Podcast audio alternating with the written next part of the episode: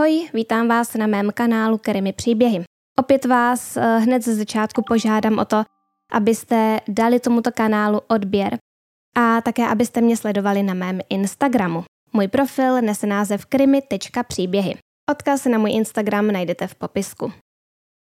A jak už jsem říkala, brzy tam oznámím super novinku, která se týká mé tvorby. No a dnes se podíváme na příběh muže, který se na internetu proslavil pod přezdívkou Stopař se sekerou. Tento mladý bezdomovec se přes noc stal internetovým fenoménem a hrdinou, kterého obdivovala spousta lidí. Jeho životní cesta je fascinující, ale také tragická a plná protichůdných prvků a nečekaných zvratů. Během krátké doby vystoupal na vrchol popularity jen aby poté spadnul na úplné dno, když byl obviněn ze spáchání brutální vraždy. Jeho příběh nám ukazuje, jak rychle se může život obrátit vzhůru nohama a jak tenká je hranice mezi hrdinstvím a zločinem.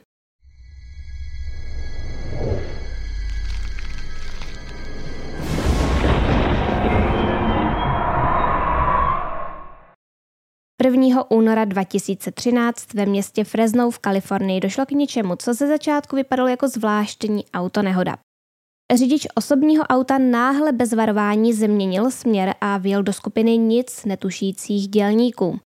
Většina z nich stihla uskočit, ale jednoho auto zasáhlo a přišpendlilo ho mezi sebe a další vozidlo.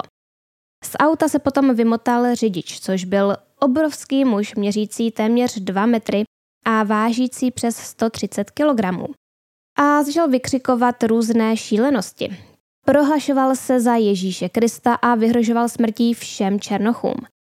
Jeho slova byla plná nenávisti a bylo zjevné, že si skupinu pracovníků vybral právě kvůli barvě jejich pleti.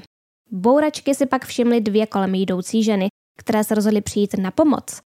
Um, neviděli, co přesně se stalo, a tak předpokládali, že šlo o nehodu. Když se ale přiblížili, řidič jednu z nich popadl a začali brutálně škrtit. Vypadalo to, že ji na místě zabije holýma rukama. A v tom se objevil on. Stopař s dlouhými vlasy a sekerou, který vypadal jako bezdomovec. Bez váhání se na řidiče vrhl a ženu zachránil. Na místo události brzy dorazily policejní a záchranářské týmy a zpráva o šokující události se rychle rozšířila mezi médii. První na místě byl reportér Chesop Raceback z místní pobočky televize Fox. Ten sice slyšel, co se stalo, ale když dorazil na místo, už tam nebylo nic k vidění. Rozhlížel se kolem sebe a přemýšlel, kde natočí vstup do zpráv, když ho zaujala postava na druhé straně silnice. Byl to muž s dlouhými vlasy, čelenkou a obřím batohem. Vypadal jako stopař bezdomova. Jacob se rozhodl za ním mít a vyspovídat ho. Zeptal se ho, co se tam stalo a muž mu odpověděl, že přijel z Dogtownu, kde skateoval a surfoval. Pak se otočil na kameru a začal mluvit přímo k divákům. Řekl, než řeknu cokoliv jiného, chci říct, že bez ohledu na to, co jste udělali, si zasloužíte respekt. I když děláte chyby, jste hodní lásky a nezáleží na vašem vzhledu, dovednostech, věku, velikosti nebo čemkoliv jiném. Máte hodnotu. Tu vám nikdo nemůže vzít. Potom se obrátil zpátky na reportéra a začal vyprávět, že byl pasažérem v tom autě a ten řidič mu krátce před nehodou vyprávěl o tom, jak znásilnil nějakou 14-letou dívku na Panenských ostrovech. Pak prý prohlásil, že si uvědomil, že je Ježíš a může dělat všechno, co chce. Následně najel do toho muže a přišpendlil ho k nákladáku. On se prý bál, že by mohl chtít přejet i další lidi a tak vytáhl klíče ze zapalování. Pak uviděl, jak ten chlap napadl jednu z žen, které přiběhly na pomoc a tak vyskočil z auta, vytáhl z batohu sekeru a zezadu ho udeřil. Řekl, byl to obr a takový chlap dokáže ženě zlomit vás, jako by to byla tuška. Tak jsem k němu přiběhl ze zadu se sekerou a bum, bum, bum. On tedy řekl smash, smash, smash. So I ran up behind him with a hatchet, smash, smash, smash. Yeah. Reportér se ho pak zeptal, jak se do toho auta s tím mužem vůbec dostal a on odpověděl, že stopoval a je dobře, že to udělal. Kdyby tam nebyl, mohlo by být ještě více mrtvých. Ten muž byl podle něj úplně šílený. Potom se ho reportér zeptal na jméno a on odpověděl, že se jmenuje Kai a přijel z Dogtownu. Na dotaz zda má i příjmení odpověděl, že ne, že nemá vůbec nic. Po odvysílání tohoto rozhovoru se stal Kai pro všechny hrdinou dne. Vypadal sice jako podivín a trhán, ale všechny zaujal energií, se kterou události popisoval. I když se jednalo o velmi vážnou věc, jeho vystupování před kamerou lidi pobavilo. Can, can I get your name and where you're from, if you, if you don't mind? I'm Kai, straight out of Dogtown, K-A-I. Do you have a last name? No, bro, I don't have anything. How old are you? I can't call it. Byl jako nějaký pohodový superhrdina, jehož nástrojem spravedlnosti se stala sekera. Mezi tím byli všichni ostatní účastníci tohoto incidentu převezeni do nemocnice. A i když to celé vypadalo nebezpečně, nikdo z nich nebyl ohrožen na životě, tedy ani ten řidič, který byl vzat do vazby a byl obviněn ze spáchání pokusu o vraždu z nenávisti. Muž, do kterého obviněný vjel autem, se jmenoval Rayshon Neely a ten vyvázl se zlomenou nohou, která sice vyžadovala dlouhé léčení, ale vzhledem k okolnostem se to dalo brát jako šťastný konec. Po této události se o Kájovi začalo mluvit na všech sociálních platformách. Jeho rozhovor se stal virálním hitem a začal se šířit jako požár. Přestože původně byla v televizi zveřejněna jen krátká část rozhovoru, reporter Jason Praceback se rozhodl, že veřejnost by měla slyšet celý příběh. Na svůj YouTube kanál, který tehdy sledovalo jen pár lidí, nahrál celý, nesestříhaný rozhovor. A pak se stalo něco neuvěřitelného. Během jedné noci video získalo přes půl milionu zhlédnutí.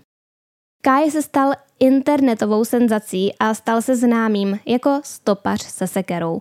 Lidé o něm diskutovali, sdíleli jeho příběh a vytvářeli remixy jeho rozhovoru. Jeho slova smash, smash, smash se stala internetovým memem a byla úplně všude. So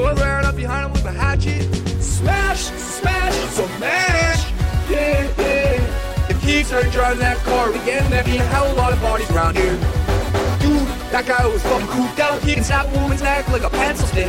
So I started smashing in the head, smash, smash, smash. Časopis Philadelphia o něm dokonce napsal, že je hrdinou, kterého mileniálové potřebovali. A jeho sláva neunikla ani televizním producentům. Všichni se chtěli svést na jeho slávě. Chtěli ho mít ve svých pořadech a talk show. Jedním z těch, kdo ho chtěli mít ve svém pořadu, byl i Jimmy Kimmel, který si do své show občas zval i různé internetové senzace. Měl rád upřímné lidi, kteří upřímně reagovali na něco nečekaného. A kdo se v jeho show objevil? Tomu se sledovanost vždy ještě mnohonásobně zvedla. Zájem o něj měla dokonce i producentka Keeping Up with the Kardashians, která chtěla s Kajem natočit jeho vlastní reality show. Líbilo se jí, že Kai je jiný a že představuje jiný svět, který diváci neznají. A také je zaujal samozřejmě i jeho humor a charisma. Nikdo z nich ale nemohl Káje najít. Jediný, kdo na něj měl kontakt, byl Jasob a ten ho také přemluvil k tomu, aby s ním udělal další rozhovor. A tak se znovu setkali a tentokrát to bylo ještě divočejší. Kai opět předvedl svůj jedinečný styl vyprávění a svůj nezaměnitelný humor. Když ho Jasob nazval hrdinou a přirovnal ho k Batmanovi, Kai pohotově odpověděl, já ale nejsem zazobaný a rozmazlený hajzl, co na všechny pohlíží z patra. Potom se ho eh, Jasob zeptal, co říká na všechnu tu podporu a Kai odpověděl, že je to šok a hrůza. Svým fanouškům vzkázal, nevlastním vás, Nemám vás. Prosím, nebuďte posedlí. Děkuji, lásku a respekt, vážím si vás. Další část rozhovoru pak natočili v obchodě s hudebninami, kde se ukázalo, že Kai není jen hrdina, ale také skvělý hudebník. Zahrál jim na kytaru a zaspíval několik písniček, které sám složil a pojal to jako opravdové vystoupení. Po rozhovoru ho vzal Jasob do restaurace, koupil mu hamburger a začal mu vysvětlovat, jaké má další možnosti a kdo všechno ho chce do své show. Kai o to ale nejevil velký zájem. Řekl, že by raději jel na pláž a zhulil se. Jasob tedy zavolal produkční a řekl jí, že Kai u nich vystupovat nebude. Ona mu pak odpověděla, že mu klidně pošlou limuzínu plnou trávy, jen když se s nimi setká. To se Kájovi líbilo a tak začala příprava na jeho vystoupení v pořadu Jimmy Kimmel Live, po kterém měl začít natáčet i svou vlastní reality show. Dostat ho do LA nebylo ale úplně jednoduché. Neměl žádné doklady, takže cesta autem nebo vlakem byla mimo hru. A oni ho museli vést celou cestu autem. A Kai byl jako neřízená střela. Museli ho neustále hlídat a nikdy nemohli vědět, co zrovna udělá. Zastavili například na odpočívadle a Kai se rozhodl, že si zajde pro něco k snědku. Naplnil vozík jídlem a bez mrknutí oka ho odvezl ven, aniž by za něj zaplatil. A pak to jídlo rozdával lidem kolem, kteří to podle něj potřebovali více. Na jiné zastávce si zase všiml bezdomovce, který vypadal, že je na tom hůře než on. Bez váhání k němu přistoupil, sundal si ze zad svůj fialový batoh a daroval mu ho. Jakoby neustále chtěl někomu pomáhat, i když sám skoro nic nevlastnil. Tohle chování v producentech vzbuzovalo obavy, ale zároveň to vypadalo slibně, protože reality show o něm by byla určitě zajímavá. Když konečně dorazili do cíle, šli se ubytovat do velmi vyhlášeného hotelu Roosevelt na Hollywood Bulváru. Tam je i slavný chodník slávy. Po cestě Kai poznávalo hodně lidí a všichni na něj pokřikovali hlášky z jeho videí. On si ale potom z ničeho nic stáhl kalhoty a začal močit na hvězdu slávy Julia Iglesiase. Jeho doprovod ho rychle popadl a zavedli ho do hotelového pokoje, kde se hned začal radovat z minibaru. A neměli tam jen malé lahvičky, ale normální velké lahve. Kai si vzal Jacka Danielse, otevřel ho a začal si ho lít do krku, jako by, jako by to byla voda. Valil to do sebe jako naprostý šílenec. Potom ho chtěli vzít radši dolů na večeři, ale on si vzal sebou skate a začal jezdit po lobby. Nakonec ho z hotelu vyvedli a řekli jim, že už ho dovnitř nepustí. Takže tam všichni stáli na ulici a přemýšleli, co dál. A Kai se najednou rozběhl, vytáhl obří nůž a snažil se ho hodem zapíchnout do země. Bylo to trochu děsivé a producenti začali přemýšlet o tom, že točit s ním reality show možná nakonec nebude ten nejlepší nápad. I přesto si ho pak jedna produkční ubytovala u sebe doma. Přípravy na Jimmy Kimmel Show byly v plném proudu a Kai byl připravený na svůj velký televizní debut. Ale jak už to u Kai bývá, nešlo to bez komplikací. Po příjezdu na parkoviště studia se rozhodl, že si udělá malou pauzu a vyčůral se na ceduli s nápisem Jimmy Kimmel Live. Ano, opět. Hlídač, který to viděl, byl značně rozhořčený a začal Kájovi vysvětlovat, že tohle nemůže dělat. Když pak vstoupili do studia, Kai se setkal s Jimmym. Po pár slovech a společné fotce mu Jimmy předal obálku z 500 dolary.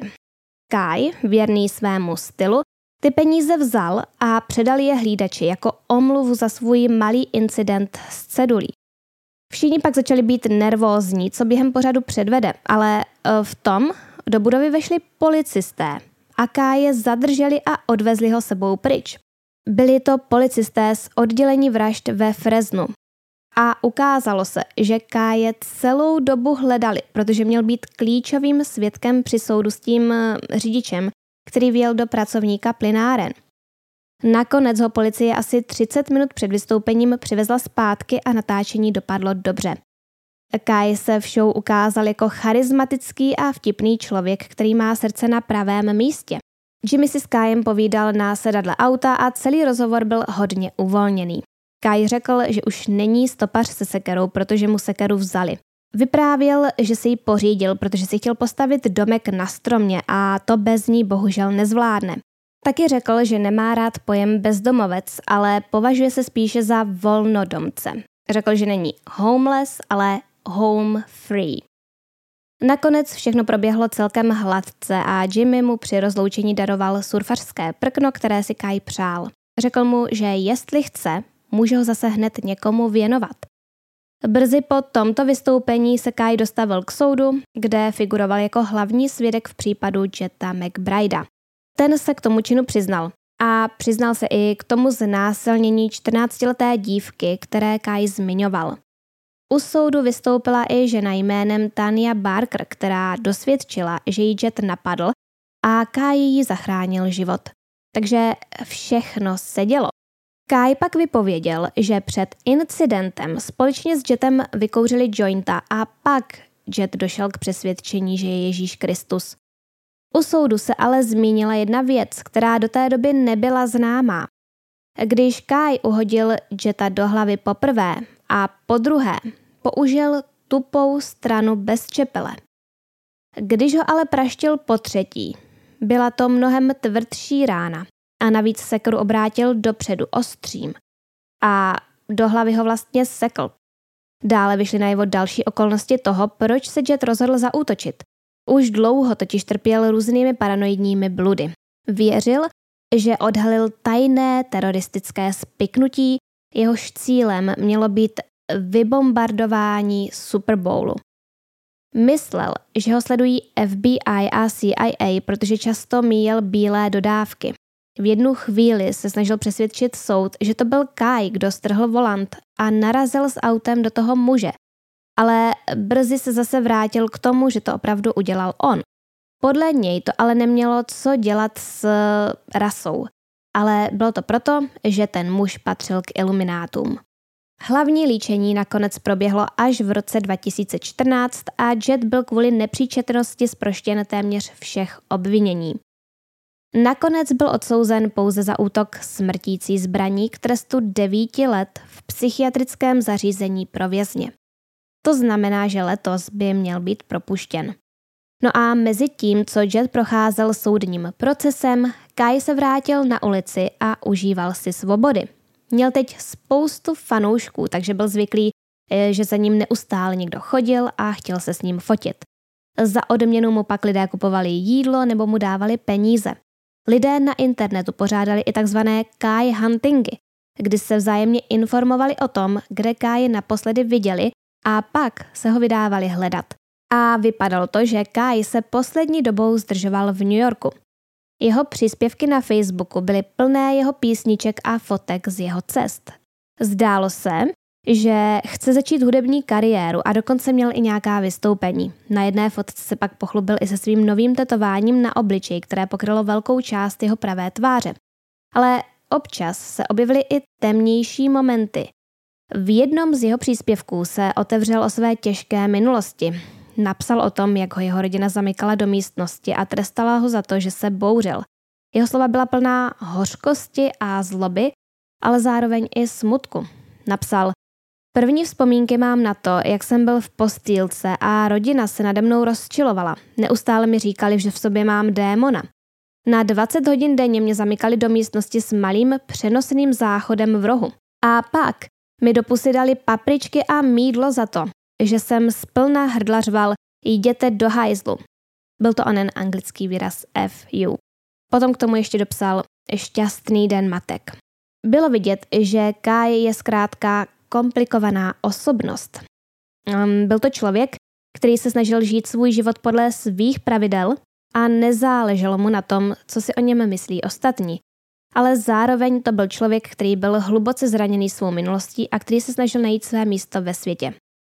Kai už dříve v rozhovorech uvedl nějaké věci, které byly dost znepokojivé a naznačovaly, že měl příšerné dětství. Některé věci, které uvedl, nemohly být ani odvysílané. Řekl, že oba jeho rodiče byli členy nějakého křesťanského kultu s názvem The Family, tedy rodina. A to už mluví samo za sebe, protože eh, bývalí členové tohoto kultu uvedli, že se tato skupina zabývá systematickým fyzickým a sexuálním zneužíváním dětí, což vede k trvalému traumatu. Kai uvedl, že ho rodiče zamykali do místnosti, která měla zámek zvenku. Pravidelně ho prý byli násadu od koštěte a když křičel, sprchovali ho v ledové vodě, dokud nebyl podchlazený. Rodiče mu prý také řekli, že byl ve velmi nízkém věku sexuálně zneužíván, ale nikdy mu neřekli kým. Když mu byly čtyři roky, jeho otec od matky odešel a vzal Káje s sebou. Bydleli pak i s jeho novou přítelkyní Lenorou, která přijmívala výbuchy v steku a Káje několikrát napadla nožem a on na ní dokonce několikrát volal policii. Doma tedy docházelo běžně k týrání a různému zneužívání a když se k němu chovali opravdu hrozně. Další den ho vždy vzali do zábavního parku nebo na výlet a pořídili fotky, jak se Káji směje, aby měli důkazy pro sociálku, že jsou šťastná rodina. Nechali ho ale aspoň číst komiksy a poslouchat hudbu, eh, jakoukoliv chtěl a on začal brzy, brzy trávit více času venku než doma. Když mu bylo 9 let, jeho matka vyhrála soudní bitvu a dostala ho zpět do své péče. Zakázala mu pak chodit ven, poslouchat hudbu a číst komiksy. Odhlásila ho ze školy a začala ho učit doma. Byla stále pod vlivem toho kultu a opět docházelo k týrání. Postupem času se ale o jejich rodinu začal zajímat sociální úřad. Když mu bylo 13 let, odešel do domova pro problémové děti a potom si ho přisvojila rodina pěstounů. Náhradní rodiče mu koupili snowboard, skateboard, kytaru a podporovali ho v tom, co ho bavilo. Byli to prý ti nejhodnější lidé, které potkal. Ale když mu bylo 16 let, i tak se rozhodl od nich odejít. Chtěl se cítit naprosto svobodný, takže si našel práci v restauraci a začal žít na vlastní pěst. Ale svoboda přinesla i své výzvy. Začal hodně pít a stýkat se s nebezpečnými lidmi, což ho přivedlo do spousty problémů a nebezpečných situací. I přesto o své původní rodině už nechtěl nikdy v životě ani slyšet. Jenomže když vystoupil v show Jimmyho Kimla, na pořad narazil jeho bratranec a dost ho to překvapilo. Sledoval, jak tam Kai vypráví různé šílenosti, ale on ho jako Káje vůbec neznal. Ve skutečnosti se tento Kai, kterého tam viděl, podle něj jmenoval Caleb, celým jménem Caleb Lawrence McGilvery a bylo mu 24 let. A nebyl ani občanem Spojených států amerických, vyrůstal v kanadské Albertě. Jeremy se snažil Káje kontaktovat na internetu, ale on mu nikdy neodpověděl. Řekl o něm, že byli v dětství jako bratři a že byl vždy hodně hlasitý a byla s ním sranda, ale taky dost zlobil. Jeremy si prý chodil hrát ven, ale Caleb si to kvůli zlobení podle svých rodičů nezasloužil a musel být pořád doma. Potvrdil, že ho jeho máma zamykala na dlouhou dobu do pokoje a jednou tam s ním zamkla i jeho. Bylo prý léto, oni zrovna dojedli večeři, ale v pokoji měli na oknech tmavé deky, takže to vypadalo, že je venku tma. Oni přes okno ale slyšeli, jak si venku všechny ostatní děti hrají. Věděl, že to měl doma Caleb těžké, ale zároveň se prýchoval často nebezpečně. Jednou se prý pokusil zapálit jejich dům a jeho matka ho údajně právě kvůli tomu dala ve 13 letech do dětského domova. Caleb byl podle něj inteligentní a kreativní, ale také ho dokázali naštvat i ty nejmenší drobnosti. Nedokázal poznat, jestli se lidé smějí s ním nebo jemu. Neustále si myslel, že si z něj někdo utahuje a reagoval na to velmi emotivně. No a vyjádřila se i Calebova matka, Shirley. Řekla, že Káje v pokoji zamykala jen na velmi krátkou dobu, aby nemohl z pokoje výjít moc brzy, protože vstával dříve než ona. Vždycky prý dělal něco, čím si mohl ublížit a ona jako zodpovědná matka tomu musela zabránit. Myslela si, že má ADHD, ale doktoři mu nikdy nebyli schopni nic diagnostikovat. Jeho projevy se prý nehodily pro žádnou diagnózu. Zajímala se tedy spíš o to, jak mu může pomoct a jak to zvládnout. A nebylo to prý vůbec lehké. Podle ní byl Caleb vždy velmi společenský a impulzivní, ale také velmi důvěřivý a proto měla o něj strach, aby ho někdo nezneužil. O jejím členství v kultu a údajném týrání ale neřekla nic. 13. května 2013, asi tři měsíce po tom incidentu, který Káje proslavil, se objevily zprávy o brutální vraždě. Obětí se stal 73-letý vážený advokát Joseph Galfi. Jeho tělo bylo objeveno v jeho domě v Clarku ve státě New Jersey. Joseph se v pondělí ráno nedostavil k soudu a tak jeho známí zavolali policii. Ti ho pak našli v jeho ložnici ležet v kaluži krve a na sobě měl jen spodní prádlo a ponožky. Zbytek domu vypadal uklizeně a nic nenasvědčovalo tomu, že by došlo k násilnému vniknutí. V obýváku na stolečku byl nalezen papírek s telefonním číslem a se jménem Lawrence Sky. Nejdříve netušili, kdo to je, ale pak začali googlit a vyskočilo na ně Kájovo video. Vyšetřovatele překvapilo, že se tento postarší právník stýkal s někým, jako je Kai, a tak po něm začali okamžitě pátrat. V ložnici pak objevili účet za jízdenku na vlak z předchozího dne, která byla zakoupená v 9.38 dopoledne. Rozhodli se tedy vydat na nádraží a proskoumat videozáznamy. A opravdu video s Josefem nalezli. Bylo na něm vidět, jak si Josef kupuje jízdenku u automatu. Vzal ji, otočil se a předal ji někomu, kdo stál mimo záběr. Potom ten člověk vstoupil do záběru a Josefa obejmul. Byl to muž s dlouhými vlasy, čelenkou a batohem. Nakonec se muž otočil přímo do kamery a bylo zjevné, že to je určitě Kai. Policisté se potom spojili s oddělením ve Fresnu a oni jim o něm přidali veškeré informace, které měli. Řekli jim, že jeho pravé jméno je Caleb McGilvry a že je to nomád, který se živí laskavostí ostatních. Dali jim i jeho telefonní číslo, ale jeho mobil byl vypnutý. Proto se policie rozhodla vydat tiskové prohlášení a oznámili, že je Kai podezřelý z vraždy Josefa Galfiho a požádali veřejnost o pomoc s jeho nalezením. Varovali ale také, že je nebezpečný a může být ozbrojený. V úterý 14. května 2013 pak zveřejnil Kai na Facebooku nový příspěvek. Napsal, co byste dělali, kdybyste se probudili s bolavou hlavou a kovovou pachutí v puse, v domě cizího člověka? Přišli jste k zrcadlu a viděli, jak vám z obličeje a pusy teče sperma. A najednou vám začalo docházet, že vás někdo zdrogoval a znásilnil. Co byste dělali? Někdo mu pod to napsal, co nejdříve bych ho našel a vymlátil bych z něj duši sekerou nebo čímkoliv jiným, co bych našel. A Kai mu na to odpověděl, tvůj nápad se mi líbí. Vyšetřování dále odhalilo, že si Kai psal s mladou ženou, která byla jeho faninka. Policisté jí říkali faninka číslo jedna. Caleb se s ní seznámil na Facebooku a měli naplánováno, že se sejdou během víkendu, kdy došlo k vraždě. Ta žena, Kim, mu napsala, že za ním dorazí v neděli kolem jedné nebo druhé hodiny odpoledne. Plánovali, eh, že si spolu zajdou na večeři, ale Kai nakonec na sraz nedorazil. Ozval se jí pak až po několika hodinách a napsal jí, že nemá kde přespat a opakovaně jí volal. Prosil jí, ať ho vyzvedne a odveze ho pryč z Klárku, což je to město, kde byl zavražděn Joseph.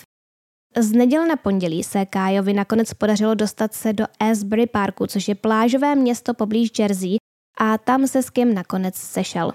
Společně se vyfotili a Kim řekla policistům, že ji překvapilo, jak vypadal, protože přišel s ostříhanými vlasy nakrátko. Policie pak od ní získala jeho aktuální fotku, na které šlo navíc detailně vidět jeho tetování na obličeji. A tuto fotku policie zveřejnila. Brzy na to se jim ozval zaměstnanec Starbucks a řekl jim, že tam Kai teď byl. Oni na místo přijeli, ale on už mezi tím zmizel. Začali prohledávat okolí a nakonec ho našli sedět na autobusovém nádraží. Zatkli ho a převezli na policejní stanici. Tam hned začali výslech, u kterého Kai popsal, jak se s Josephem seznámil. Poflakoval se prý v sobotu v New Yorku po Times Square a Joseph k němu přišel a řekl mu, že vypadá ztraceně. Pak se ho zeptal, kam má namířeno a Kai mu odpověděl, že do Jersey, kde se má setkat s Kim. Joseph mu odpověděl, že tam taky jede a může ho tam hodit a potom mu koupil jídlo z italské restaurace. Po cestě mu pak nabídl, že u něj Kai může přespat a on souhlasil. U něj doma se pak koukali na televizi, povídali si a pili pivo, přičemž Joseph trval na tom, že musí pít ze skleničky a ne přímo z lahve. Kai uvedl, že poslední pivo vypil hodně rychle, protože chutnalo hnusně a začalo se mu potom chtít spát. Zeptal se Josefa, kam si může lehnout a on ho odvedl do ložnice. Další den ráno ho Josef probudil a řekl mu, že je čas vstávat. Kai vstal, vydal se do koupelny a hrozně ho bolela hlava. V puse měl příšernou kovovou chuť a na obličeji zbytky něčeho, o čem si myslel, že to byly Josephovi tělesné tekutiny. Napadlo ho, že ho Joseph zdrogoval a znásilnil, ale nebyl si tím stoprocentně jistý, protože jinak se choval velmi mile. I přesto Kai Josefa ale prý nijak nekonfrontoval a nechal se jim odvést na nádraží, kde mu Joseph koupil lístek do Esbury. A právě tento okamžik je zachycený na videu z bezpečnostních kamer z nádraží, o kterém jsme si říkali. Kai uvedl, že se rozloučili a Joseph mu dal na sebe kontakt a řekl, že se mu má ozvat, kdyby ještě někdy potřeboval u něj přespat.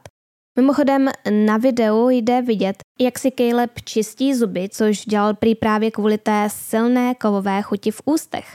Potom odjel do toho Esbury, kde čekal na svou kamarádku, která se tam s ním měla sejít. Nakonec se tam ale neukázala a napsala mu, že tráví den matek s rodinou. Jemu bylo strašně horko a proto si z kalhot udělal kraťasy a také si prý proto ostříhal i vlasy. Potom se ale cítil osamělý a ztracený v cizím prostředí a nakonec se rozhodl napsat znovu Josephovi, jestli by o něj nemohl přespat. On souhlasil, vyzvedl ho a udělal mu pár hamburgerů. Potom mu prý znovu nalil do sklenice pivo a chutnalo stejně odporně, jako tu minulou noc. A to je prý všechno, co si pamatuje. Pak se probudil na podlaze. Všechno se s ním točilo a ucítil na sobě Josefa, který mu právě stahoval kalhoty a on sám měl na sobě jen spodní prádlo. Kai uvedl, že se posadil a uhodil ho do obličeje, jak nejsilněji v tu chvíli dokázal. Joseph na něm ale prý stále seděl a dusil ho svou vahou. V polobdělém stavu ho pak ze sebe nakonec zhodil a dal mu ránu loktem nebo kolenem, moc si to nepamatoval. Potom, co tohle Kai popsal, při výslechu přestal mluvit a zeptal se, jestli by si mohl promluvit s právníkem. Podle pitevní zprávy byl ale útok dost brutální a jeho verze o sebeobraně vypadala dost nepravděpodobně. Podle forenzního patologa to vypadalo, jako by Kai Josefa vložně jako by ušlapal. Měl zlomený krk na třech místech, zlomená žebra a rozbité nadočnicové oblouky, což jsou jedny z nejtvrdších kostí v těle. Také měl zlomený nos a kost nad nosem a jedno ucho bylo téměř odtržené. Tato pitevní zpráva zvýšila otazníky nad Kajovou verzí událostí. Nikdo nechápal, jak mohl takto brutální útok vzniknout v situaci, kdy se Kaj cítil ohrožený a snažil se prý jen bránit a byl ještě nějak omámený. A tento posudek se stal také hlavním důkazem obžaloby při nadcházejícím soudu. S těmito informacemi bylo jasné, kdo to udělal, ale nebylo jisté proč. Kai tvrdil, že ho Joseph v sobotu večer sexuálně zneužil, ale v neděli ráno ho objal na rozloučenou. A ještě ten samý den ho znovu kontaktoval a vrátil se s ním do Klárku, kde s ním znovu pil pivo a zůstal s ním sám. To se zdálo jako velice nepravděpodobné chování, ale Kai tvrdil, že si s neužitím nebyl úplně jistý a jeho teorie se potvrdila až ve chvíli, kdy ho Joseph napadl po druhé. Objevily se ale také spekulace o tom, že se Kai do jeho domu vrátil, aby se Josephovi pomstil.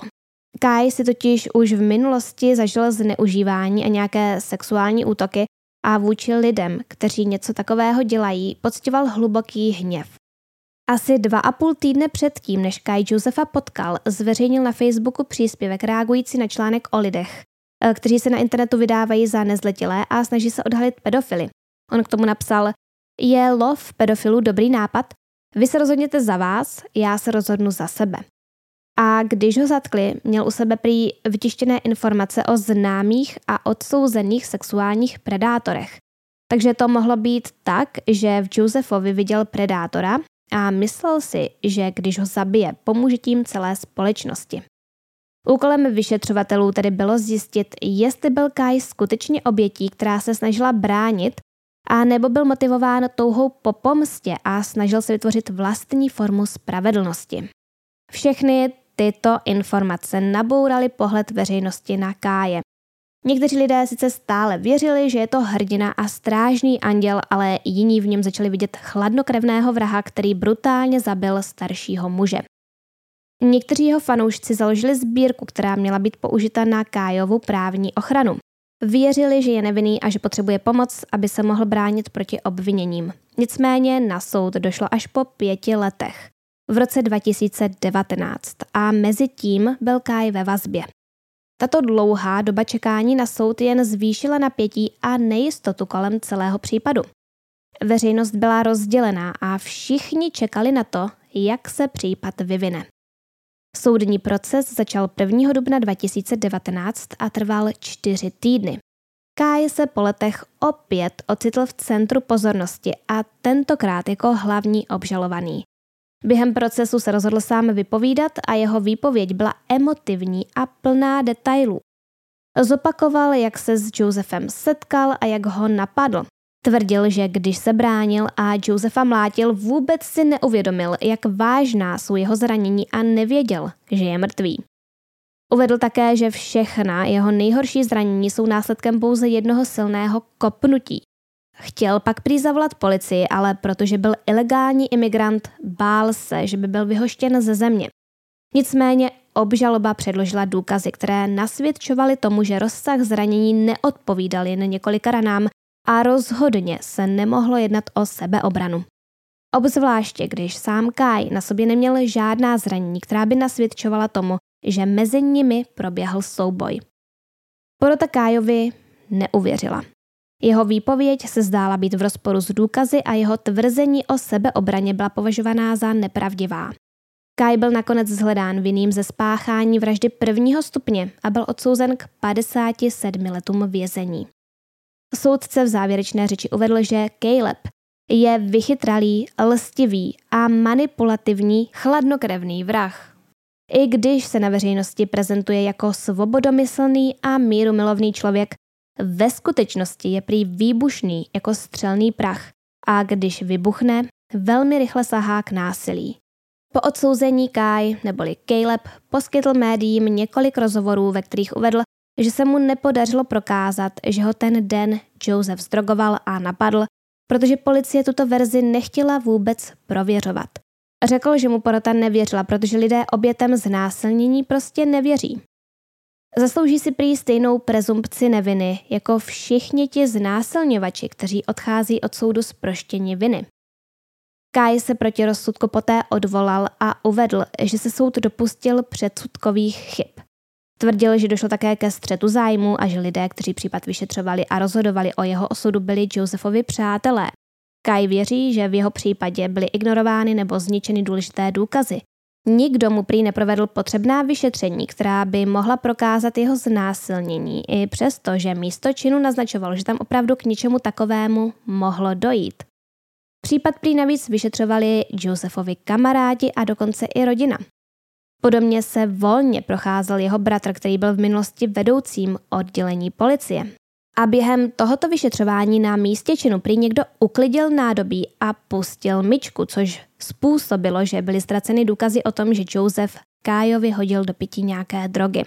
Kájovi fanoušci věří, že mu byl do pití vozen lék Zopiklon, což je silný lék na spaní, jehož vedlejším účinkem je silný věm kovové chuti v ústech. Lidé, kteří tento lék užívali, stejně jako Kai, uváděli, že kovovou chuť v ústech cítili i během celého následujícího dne po užití. Další zvláštní věcí bylo to, že Kajův obhájce se při soudu místy choval, jako by byl spíše žalobce. Před porotou prohlásil, že Kai zjevně lže a že musel vědět, že je Joseph mrtvý a utekl z domu záměrně. A to bylo velice zvláštní, protože i kdyby si to myslel, nebyl v postavení, aby něco takového mohl tvrdit. Ve státě New Jersey je v případě sexuálního napadení povoleno použít i smrtící sílu a není to hodnoceno ani jako zabití, na tož vražda prvního stupně. Takže kdyby bylo prokázáno, že to, co Caleb tvrdil, je pravda, změnilo by to celý výsledek soudu.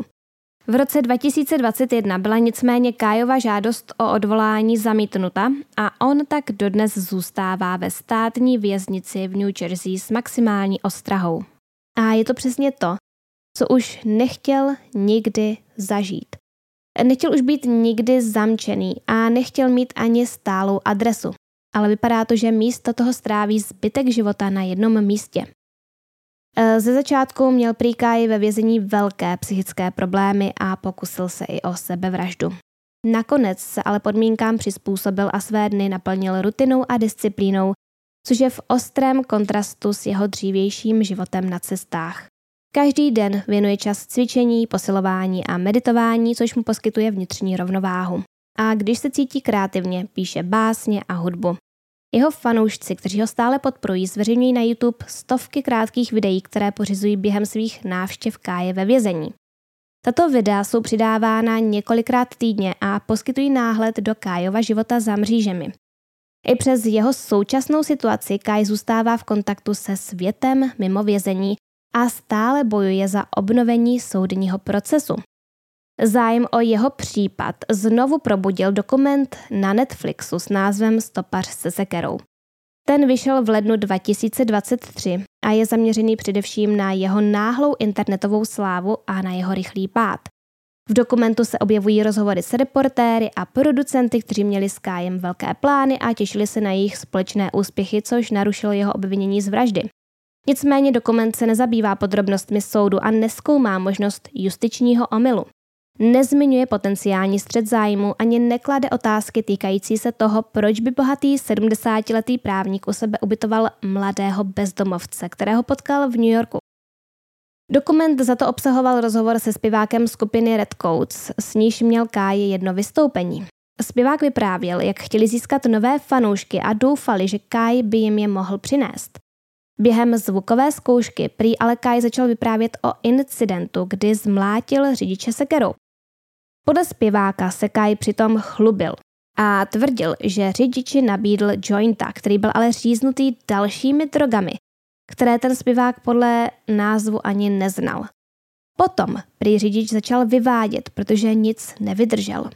Všichni se prý tehdy Kájově vyprávění smáli, ale on si uvědomil, že se Kaj právě přiznal, že toho muže svetoval. Připadalo mu to, jako by založil požár, pak ho uhasil a nechal se prohlásit za hrdinu. Nicméně u Jetta McBrida byla provedena toxikologie a ta neprokázala v jeho systému přítomnost žádných jiných látek než konopí.